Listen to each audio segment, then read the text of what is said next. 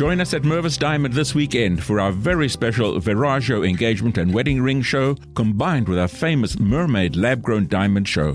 Our full Verragio bridal collection will be on view. It's your chance to customize your ring your way. Mermaid Lab Grown Diamonds are the finest you can get. The quality is amazing, and the value will blow you away. Now you can flash a huge rock, twice the size of what you would have expected, in a gorgeous Verragio ring at a very affordable price. Love can strike at any time. Celebrate with a mermaid diamond in a Verragio ring. What's more, with Mervis financing, you can get all of this for less than $200 a month with zero interest for up to 5 years. Select your ideal Verragio ring and Mermaid Lab-grown diamonds from the largest selection anywhere in the entire metro area.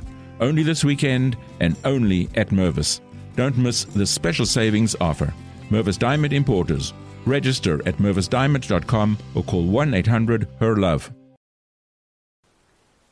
Io pensavo adesso di appoggiarmi per qualche minuto sulla testimonianza di un autore che l'ha conosciuto bene, Federico. È uno degli autori più divertenti del 200, fra l'altro, Fra Salimbene, Salimbene da Parma, grande cronista, frate francescano, uno degli uomini più informati del suo tempo. Fra Salimbene è un uomo di nobile famiglia, ha conosciuto tutti, ha conosciuto papi, vescovi, imperatori. Per poco è diventato vescovo anche lui, Fra Salimbene. Da vecchio nella sua cronaca lo dice e si vede che gli dispiace un po'. Dice: bastava che mio papà insistesse un po' di più col papa, e invece non è andata così. E Fra Salimbene è anche uno degli uomini più pettegoli del suo tempo. Conosce delle cattiverie su tutti. E su Federico II ha da dire tantissime cose, il nostro frate. Quando comincia a parlare di Federico, traccia un ritratto che è quello della propaganda papale. Salimbene, è importante, perciò ve lo dico, scrive molti anni dopo, quando Federico è già morto da un bel pezzo. Vedrete perché è importante. Salimbene riferisce la propaganda ufficiale. Federico per tutta la vita ha combattuto contro la Chiesa. Non era credente. Della fede in Dio non sapeva cosa farsene. E questo Federico fu uomo pestifero e maledetto, scismatico, eretico ed epicureo, che ha corrotto tutta la terra. E poi naturalmente astuto, avaro, lussurioso, malizioso, iracondo, tutti i 7 peccati capitali. Eppure dopo aver detto tutto questo, Salimbene dice: e ogni tanto era un uomo di valore, quando voleva far vedere le sue qualità e la sua cortesia. Era un uomo piacevole, allegro, simpatico, pieno di iniziativa. E Salimbene aggiunge: io l'ho conosciuto e c'è stata un'epoca in cui gli volevo bene. E ancora, conosceva tante lingue e le sapeva parlare tutte. E per farla breve, dice Salimbene, se fosse stato un buon cattolico e avesse amato Dio e la Chiesa e l'anima sua, non ce ne sarebbe stato un altro come lui fra i sovrani di questo mondo. Però naturalmente Federico ha sbagliato tutto, ha combattuto la Chiesa e perciò è morto, scomunicato e dannato.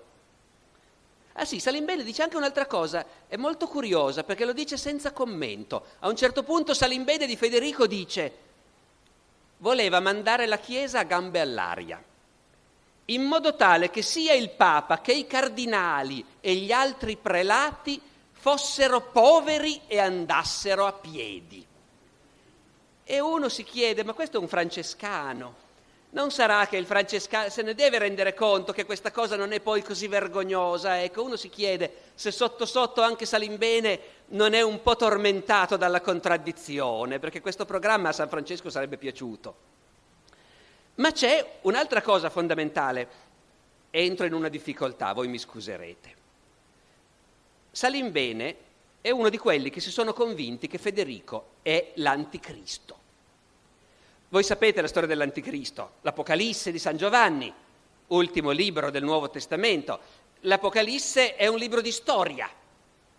Semplicemente non racconta storia del passato, ma storia del futuro. Racconta come va a finire il mondo. È un regalo che Dio ha fatto all'uomo. Dio naturalmente la storia la vede tutta, per lui non ci sono passato, presente e futuro. Dio vede tutto contemporaneamente. Perciò Dio ci ha raccontato come finirà il mondo. Noi conosciamo il passato, se ne occupano i cronisti, pensa Salimbene. Conosciamo il presente, l'immediato futuro, no, ma l'ultimo pezzo del futuro lo conosciamo già, c'è l'Apocalisse. E l'Apocalisse dice che verrà l'Anticristo e farà tutti i mali possibili, commetterà tutti i delitti possibili, al di là dell'immaginazione umana. E quando l'Anticristo avrà commesso tutti i delitti possibili, a quel punto ci sarà il secondo avvento, tornerà Gesù Cristo e si aprirà un'epoca di pace alla fine della quale ci sarà il giudizio universale. E c'era un profeta, l'abate Gioacchino da Fiore, l'abate calabrese, il quale aveva profetizzato che l'anticristo era Federico II. E Salimbene era uno che ci credeva. Lui era un seguace di Gioacchino da Fiore. Era giovane Salimbene, credo che aveva 25 anni quando è morto Federico. Quindi lui, giovane, adolescente, giovanotto, Salimbene assiste alla parabola di Federico II, ai delitti che secondo il Papa segnano gli ultimi anni di Federico, e Salimbene dice: ma ci ha azzeccato Gioacchino da Fiore, è proprio questo l'anticristo. Ancora da vecchio Salimbene si ricorda. Gioacchino aveva profetizzato che Federico II sarebbe stato un grande criminale. Vi leggo un passetto. Si vede che si è verificata in Federico la parola dell'abate Gioacchino, che disse all'imperatore Enrico VI suo padre, il quale gli chiedeva del proprio figlio come sarebbe stato in futuro. Gli rispose: perverso il tuo ragazzo, malvagio il tuo figlio ed erede, o principe. Ah Dio, turberà la terra e calpesterà i santi di Dio. Tutto questo fu compiuto in Federico, come abbiamo visto coi nostri occhi, che ora siamo nel 1283, quando scriviamo questo, la vigilia della Maddalena. Sono passati 33 anni dalla morte di Federico e Salimbene è ancora convinto che l'abate ci ha azzeccato a dire che lui sarebbe stato un grande criminale. Ma non l'anticristo, però. Lì no, perché a un certo punto è morto e non aveva ancora compiuto tutti i suoi delitti, non si era ancora impadronito del mondo. Su questa cosa Salimbene ha dovuto ammettere che l'abate Gioacchino si sbagliava, e ci racconta anche questa cosa. Quando io ero giovane, dice Salimbene, io aspettavo. L'abate Gioacchino aveva promesso che l'anticristo doveva trionfare nel 1260.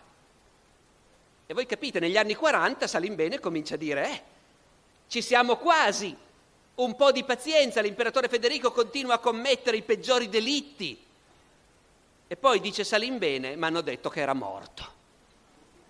E io non ci volevo credere. E poi ho dovuto crederci perché l'ha detto il Papa, e io ero col Papa in quel momento. Ero a Ferrara sul balcone, il Papa parlava al popolo, io ero lì di fianco a lui e il Papa ha annunciato: l'imperatore Federico è morto. E io, dice Salimbene, sono inorridito perché ero così convinto che era lui l'anticristo. E invece capite, niente, è tutto sbagliato e tocca ricominciare a aspettare l'anticristo e chiedersi chi sarà. Ecco, è una tragedia. Salimbene ci dice anche come mai quest'uomo era tanto ammirato e al tempo stesso suscitava tanta ostilità. Il Federico che ci descrive Salimbene è un uomo fuori da tutte le regole, come non ce ne sono altri, purtroppo o forse per fortuna. La cosa che lo colpisce di più è questa: Federico era uno che era capace di dire cose che nessuno alla sua epoca si sarebbe sognato di dire. Diceva delle cose enormi, le vedremo. E poi faceva delle cose enormi. A un certo punto Salimbene elenca, dice: adesso vi elenco 7 superstizioni dell'imperatore Federico. In realtà la parola superstizione andrebbe un pochino analizzata, lui intende dire stranezze, nel bene o soprattutto nel male. C'è sempre la propaganda pontificia dietro. Alcune delle cose che racconta Salimbene, francamente, sembra difficile crederle, sono appunto la propaganda pontificia. Una volta ha fatto tagliare il pollice a un notaio, un suo segretario, perché aveva scritto Fredericus e lui invece voleva che si scrivesse Fridericus.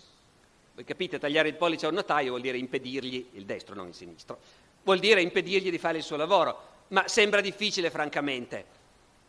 E poi ci sono gli esperimenti, perché Federico era curioso, si poneva un sacco di domande e cercava le risposte, e le cercava con l'esperimento. Per esempio, Salimbene ce l'ha detto, amava le lingue Federico, era uno bravo con le lingue, e a un certo punto si è detto, ma chissà qual è la lingua primigenia dell'umanità, chissà qual è la prima lingua che gli uomini hanno parlato, sarà il latino, sarà il greco, sarà l'ebraico. Proviamo, dice Federico, e dà ordine di allevare alcuni bambini senza mai rivolgergli la parola, perché vuole vedere quando crescono in che lingua parleranno. E qui la cosa straordinaria è che Salimbene dice, non l'ha mai scoperto, perché morivano tutti questi bambini. Ma la cosa veramente straordinaria è che Salimbene dice, ed è ovvio che morivano, perché un bambino non può vivere senza le chiacchiere, le coccole, i discorsi della mamma o della balia. Ecco, questa cosa Salimbene, che è un francescano, l'ha capita. Federico, che era un superuomo, non c'era arrivato a questa cosa qui. Poi ci sono tutti gli altri esperimenti che, ripeto, sono sicuramente la propaganda dei nemici. Federico che vuole scoprire se l'anima esiste. Allora fa chiudere un uomo in una botte finché non muore. Poi apre la botte. Il corpo c'è, ma l'anima non c'è da nessuna parte. E quindi Federico che vuole scoprire i misteri della digestione, quindi fa mangiare abbondantemente due uomini, poi uno lo manda a caccia e l'altro lo manda a fare la pennichella. La sera li fa squartare tutti e due per vedere quale ha digerito meglio. Ma io ripeto, non vorrei che vi faceste influenzare, perché queste sono le chiacchiere della propaganda pontificia e guelfa, e mi sembra francamente molto improbabile che Federico facesse davvero queste cose. Invece c'è una cosa che dice Salimbene che è credibile, secondo me. Federico che va alla crociata, ne parleremo, sarà la parte finale di questa relazione, la crociata di Federico, ma anticipiamo. Federico che va alla crociata, arriva in Palestina, si guarda intorno e dice, ma sarebbe questa la terra di latte e miele? Il Signore non ha visto il mio regno di Sicilia. Quando ha mandato gli ebrei in questa terra e gli ha detto che li mandava nel paese più bello del mondo, il Signore si era dimenticato di com'è bello il mio regno di Sicilia. E questo, ripeto, secondo me potrebbe anche essere credibile. Ora voi capite che il personaggio suscitasse reazioni contrastanti. Le suscita tuttora, anche fra gli storici. Qui c'è un pezzettino che io mi ero detto, magari lo salto per ragioni di lunghezza, poi mi sono pentito, non lo salto. È una piccola divagazione sul più grande storico del Novecento che ha studiato Federico II. Tuttora, se voi andate a cercare in libreria una biografia di Federico II, ce ne sono tante, anche recenti, ma la più grossa, monumentale, che è veramente un monumento culturale a suo modo, è quella di uno storico tedesco, il Kantorowicz, Ernst Kantorowicz, che scrive negli anni 30 la sua biografia di Federico. Kantorowicz è un personaggio affascinante e struggente, vi dirò perché. È un nazionalista tedesco, è un borghese di ottima famiglia, ufficiale del Kaiser nella Prima Guerra Mondiale, poi addirittura ufficiale nei Freikorps, cioè in quei corpi paramilitari che hanno represso nel sangue la rivoluzione comunista in Germania nel 18, nel 19. E con tutto questo Kantorowicz è un grande storico e scrive questa colossale biografia di Federico II. Come viene fuori Federico II agli occhi di questo grande intellettuale nazionalista tedesco della prima metà del Novecento? Viene fuori uno che è un eroe tedesco. Federico era siciliano, verosimilmente parlava molto meglio il siciliano e il toscano che non il tedesco, ma per Kantorowicz è un eroe tedesco. E poi si vede che Kantorowicz studia Federico II e davanti agli occhi ha i libri che per lui sono stati decisivi. Nietzsche, il superuomo. Quando parla di Federico II, Kantorowicz ha chiaramente in mente l'Übermensch, il superuomo di Nietzsche. E però ha in mente anche un altro modello culturale, più contraddittorio, tanto per cambiare. A un certo punto lo paragona al Mefistofele del Faust, capite, per un intellettuale tedesco il Faust di Goethe, c'è tutto dentro. C'è Mefistofele che è la contraddizione incarnata, lo spirito che nega, che non crede a niente, che mette in discussione tutto. Però anche, lo sapete, Mefistofele del Faust, quella forza che vuole sempre il male e che finisce per far sempre il bene. Vi leggo 5 righe di Kantorowicz che descrive il giovane Federico II, il bimbo di Puglia, uno spirito schiettamente tedesco, germanico, avvolge lo Staufen, facendone nella sua pericolosità quasi un precursore di Mefistofele, che non zoppica e non ha corna di caprone, ma va per il mondo con la chioma bionda, lo sguardo innocente e la bellezza del fanciullo di Puglia, e con armi rapite agli dèi vince senza combattere. Ecco, questa probabilmente non è storiografia, però è arte a suo modo, e voi capite che noi storici ci confrontiamo con modelli di questo genere studiando Federico II. Vi dicevo che questa su Kantorowicz è una specie di, come dire, di parentesi, di excursus. Non c'entra granché col tema nostro della condivisione a cui adesso arriverò. O forse c'entra, pazienza. Vi concludo su Kantorowicz, perché è una storia di per sé affascinante. Questo ufficiale del Kaiser, nazionalista tedesco di destra, a un certo punto si scopre che è ebreo. E lui lo sapeva benissimo di essere ebreo, ben inteso, ma non gli aveva dato nessun problema fino al 1933. E nel 1933 essere ebreo gliene dà di problemi, per cui Kantorowicz viene espulso dall'università, se ne va dalla Germania, va in America. È uno storico così prestigioso che gli danno una cattedra a Berkeley. E a Berkeley fa ancora in tempo, dopo essersi confrontato col nazismo, a confrontarsi con una piccola variante minore del nazismo, molto minore, il maccartismo. Al momento del maccartismo Kantorowicz è a Berkeley e contesta l'intolleranza maccartista, prende posizione pubblicamente contro il maccartismo, a costo di perdere la cattedra a Berkeley. È vero che gliene danno subito una a Princeton, perché Kantorowicz è comunque... Ecco, tanto per dirvi come possono essere o come sono stati nel Novecento certe volte, struggenti, no? I percorsi degli uomini, anche chi fa un mestiere tranquillo come il mio. Dopodiché questo era semplicemente per concludere, prima parte di questo nostro incontro, il ritratto di Federico II con tutte le sue contraddizioni. Un uomo che tanto i suoi contemporanei quanto noi facciamo una gran fatica a irrigidire, a dargli una definizione precisa, a capire chi era. 2,500 feet! Time to pull our shoots! 25? Did you hear you could save up to 25% off grocery store prices at BJ's Wholesale Club? Did you say save up to 25% at BJ's? Yeah, save up to 25% at BJ's. Whoa, that's like saving up to 1/4 of... Ugh, that's gonna leave a mark. BJ's, absurdly simple savings. Shop today. Not a member? Go to bj's.com/simple savings. Lucky Land Casino, asking people, what's the weirdest place you've gotten lucky? Lucky? In line at the deli, I guess? Aha, in my dentist's office.